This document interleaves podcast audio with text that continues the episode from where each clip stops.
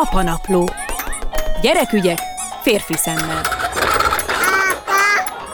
Ma az Érika szőlőtől a Bóbita Bóbitáig terjed az univerzumunk, mert hogy kisgyerekeknek énekelhető dalokról lesz szó, vonalban pedig Hazai Ancsa zenei fejlesztő.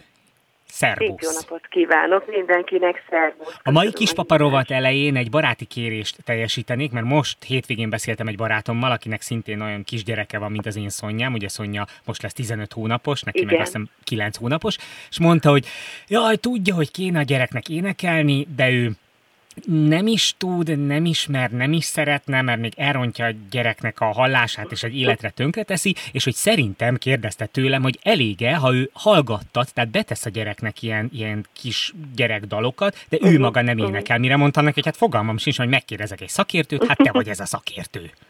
Ó, köszönöm szépen a bizalmat. Egy, egy rossz hír, hogy, hogy azért az nem, nem teljesen pótolja. Én azt gondolom, hogy hogy semmilyen hanghordozó nem pótolja azt a személyes élő jelenlét érzelemmel terített pillanatait, akkor, amikor a gyermekünket az ölünkbe vesszük, és, és a mi saját gyerekkorunkból merített dajkarímeket, vagy altatódalokat, vagy gyerekénekeket énekeljük, hiszen akkor abban a pillanatban, amikor a, a felnőtt, a, a szülő a saját gyermekének a zenén keresztül érzelmeket ö, mutat.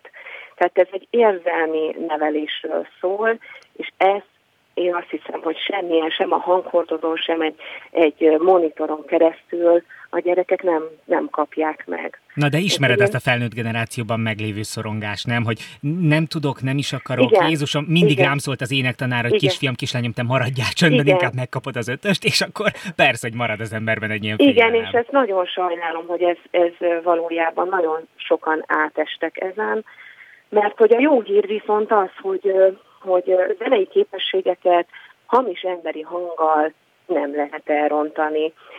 Hamis hangszerrel igen, tehát erre nagyon oda kell figyelni, hogy akkor, amikor a, a gyerekek kezébe egy hangszert adunk, akkor az, az egy igazi, szép, tisztán megszólaló hangszer legyen, de hamis emberi hang az, az nem fog ártani egyáltalán. Úgyhogy mindenkit arra szoktunk bíztatni, és ez az egyik mottom, hogy, hogy énekelj bármit, ami csak eszedbe jut, és, és azzal nem kell törődnöd, hogy, hogy ez, ez csak akkor fogok énekelni, csak akkor énekelhetek a gyermekemnek, hogyha, hogyha én, én legalább olyan tisztasággal éneklem el, mint ahogy az meg van írva, ez, ez, ez nem igaz. Tehát bár, bármilyen pillanatban a zene az másról szól, nem zenei nevelésről szól. Na várjál, erre lecsapok, hogy azt mondtad, hogy bármit lehet énekelni, mert a, a helyek 50%-án, ahol én ennek megpróbáltam utána olvasni, azt mondják, hogy ne, a másik helyen pedig azt mondják, hogy nyugodtan a slágerek. Tehát mi történik, ha én Edda slágereket énekelgetek a gyereknek, egy csomó helyen azt írják, hogy na ezt ne, ez szinte tilos. Igen, nagyon megosztó egyébként a társadalom. Én, én éppen azért is kezdtem most így magánútra, úton elindulni a saját zenei foglalkozásaimmal, mert nekem az a fő célom, hogy a, az, az emberekben kialakult gátlást oldjam föl az énekléssel. Minden embernek az éneklé, a gyerekkorból főleg inkább szeretek így visszanyúlni a gyerekkori emlékekhez, az énekléshez mindenképpen valamilyen pozitív érzelem társul.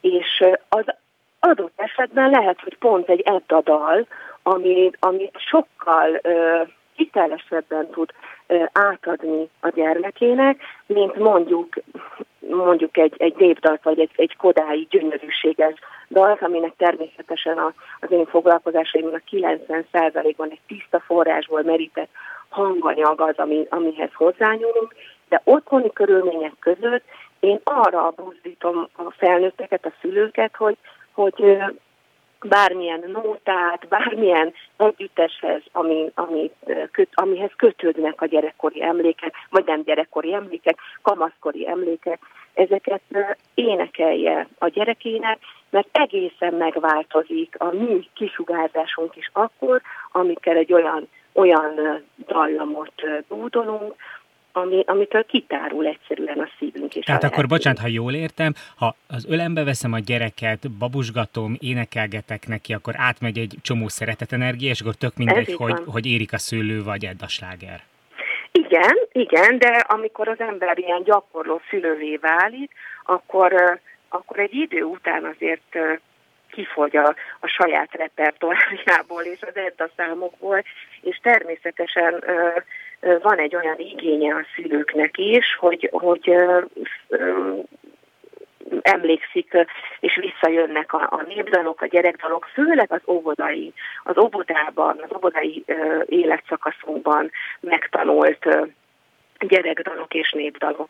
Kodály országában élünk, amire nagyon-nagyon büszkék lehetünk, és ugye Kodálynak az egyik nagyon elhíresült gondolata ezt egy párizsi konferencián mondtam, megkérdezték, hogy mikor kezdődjön a gyerekeknek a zenei nevelése, és ő azt mondta, hogy kilenc hónappal a gyermek születése előtt.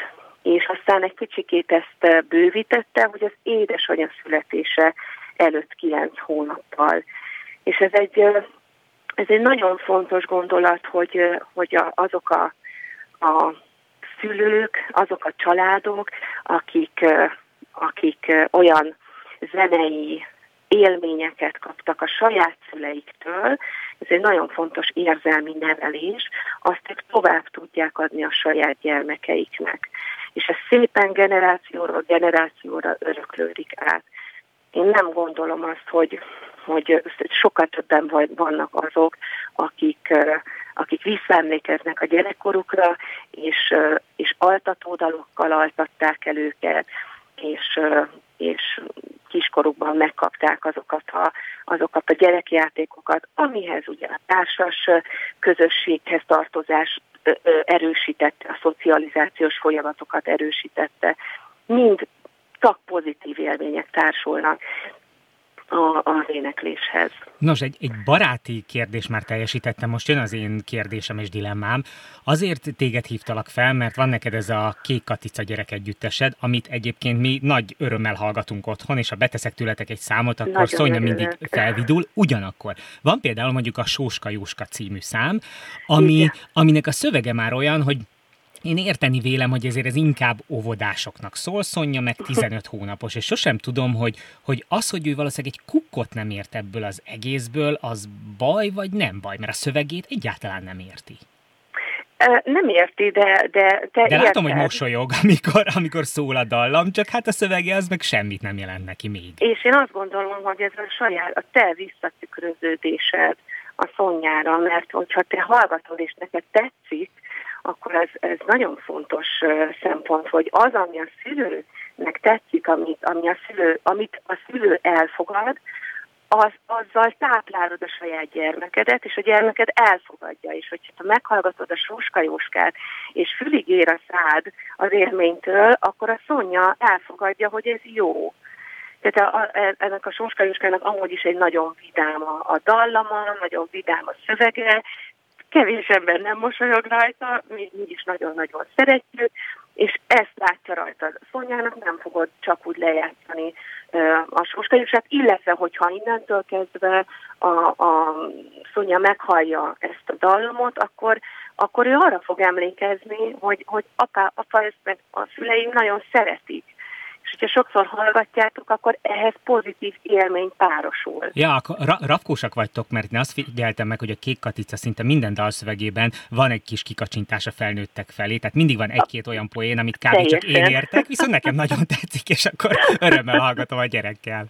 Igen, úgyhogy nem is szoktuk bekategorizálni a Kék Katicánknak a a dalanyagát, hogy ez most a, a, a koncertek interaktivitása szempontjából igen, hogy négy-tíz éves korosztályt ö, teszünk interaktívvá, ugyanakkor azt láttuk a koncerteken is, hogy a szülők nagyon-nagyon élvezik és tetszik nekik, és, és tényleg azt hiszem, hogy, hogy a legjobb az, hogy, hogy mosolygós embereket látunk magunk körül. Egyébként Német Robertnek a nagyon igen. dalokkal, vagy kisgyerekeknek való énekléssel kapcsolatban mit lehet rosszul csinálni, mire azt mondod, hogy na, ezt biztos ne? Hű, de jó kérdés. Talán, talán hogy a, a, találjuk meg azt, a, azt az arany középutat, amikor, amikor zenét válogatunk a gyerekeknek, akkor mondjuk ne, ne csak a metál szóljon otthon, hanem, hanem találjunk egy olyan egyensúlyt, amiben ugye a gyerekünkhöz is beszélünk, a gyerekünket is megkínáljuk a, a dalokkal. Ez, ez szerintem egy fontos azért, amikor az ember szülővé válik, akkor, akkor ezzel legyen tisztában, hogy, hogy a, a gyerek az az más igényei vannak természetesen, mint, mint egy felnőtt embernek.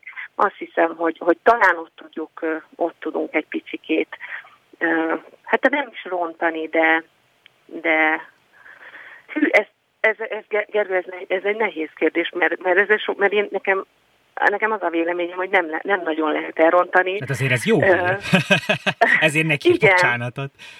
De egyébként, ha, ha már itt tartunk, egyszer hallottam, és nem tudom, igaz-e, hogy, hogy most ahhoz csatlakozva, amit mondtál, hogy azért nem jó mondjuk a gyerekkel csak Aerosmith-t hallgatunk, bár szülőként nagyon szeretjük, mert hogy ezekben a kisgyerekdalokban talál ő olyan kapaszkodót, olyan zenei dalamokat és motivumokat, amiket tud utánozni, egy Aerosmith dalban pedig nem. Ez igaz? Tehát, hogy e-, ezek a kapaszkodók kellenek egy kisgyereknek?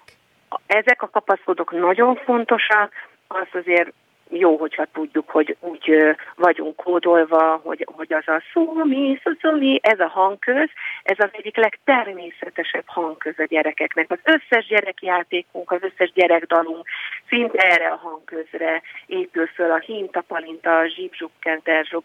Ez, ebben a hangközben érzi a legkomfortosabban magát. Ez egy Aerosmithnél azért, azért kevésbé felelhető, úgyhogy Ja, tehát a, akkor ezzel, ezzel érdemes indítani, és akkor onnan lehet tágítani a, a gyereknek a zenei hallását, vagy a zenei szóközeit. Így van, de egyébként én azt gondolom, hogy ösztönösen beindul.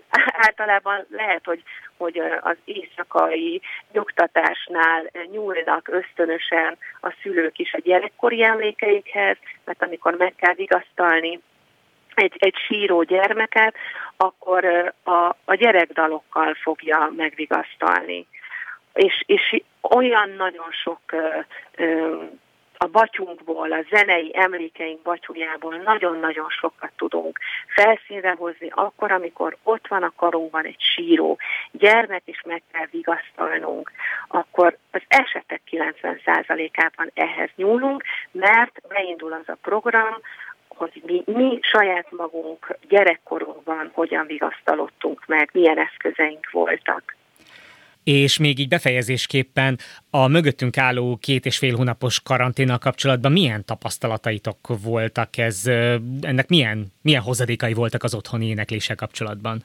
Elképesztő volt az a ráismerés, hogy valójában az igazi otthoni zenei nevelés, az most tud megvalósulni, és ugyan a technika eszközeit használjuk arra, hogy, hogy live-okon keresztül ö, szólítottuk meg a családokat, ugyanakkor így, hogy otthon volt az édesapa, az édesanyja, a nagy testvér, így tényleg egy, egy, egy igazi családi éneklés alakult ki, és nagyon sok olyan visszajelzés levelet kaptam, hogy az édesapák elkezdtek énekelni és levetközték a gátlásaikat, és beindított egy, egy dal, egy régen hallott dal, egy gyerekkorban, egy tábori emléket visszaidéző dallam, az apukákban megnyitott egy olyan érzelmi kaput, amivel a gyerekeik még nem biztos, hogy találkoztak, és most találkoztak. És ez számomra ez az egyik hatalmas sikerélménye a karanténnak otthoni éneklésről, szülői dudolásról beszélgettünk az elmúlt 15 percben itt a Kispapa rovatban Hazai Jancsa zenei fejlesztővel, a Kék Katica gyerekegyüttes vezetőjével, akit egyébként a Facebookon is meg lehet találni a Mit énekelj otthon Facebook oldalon. Nagyon szépen köszönöm neked! Nagyon szépen köszönöm én is.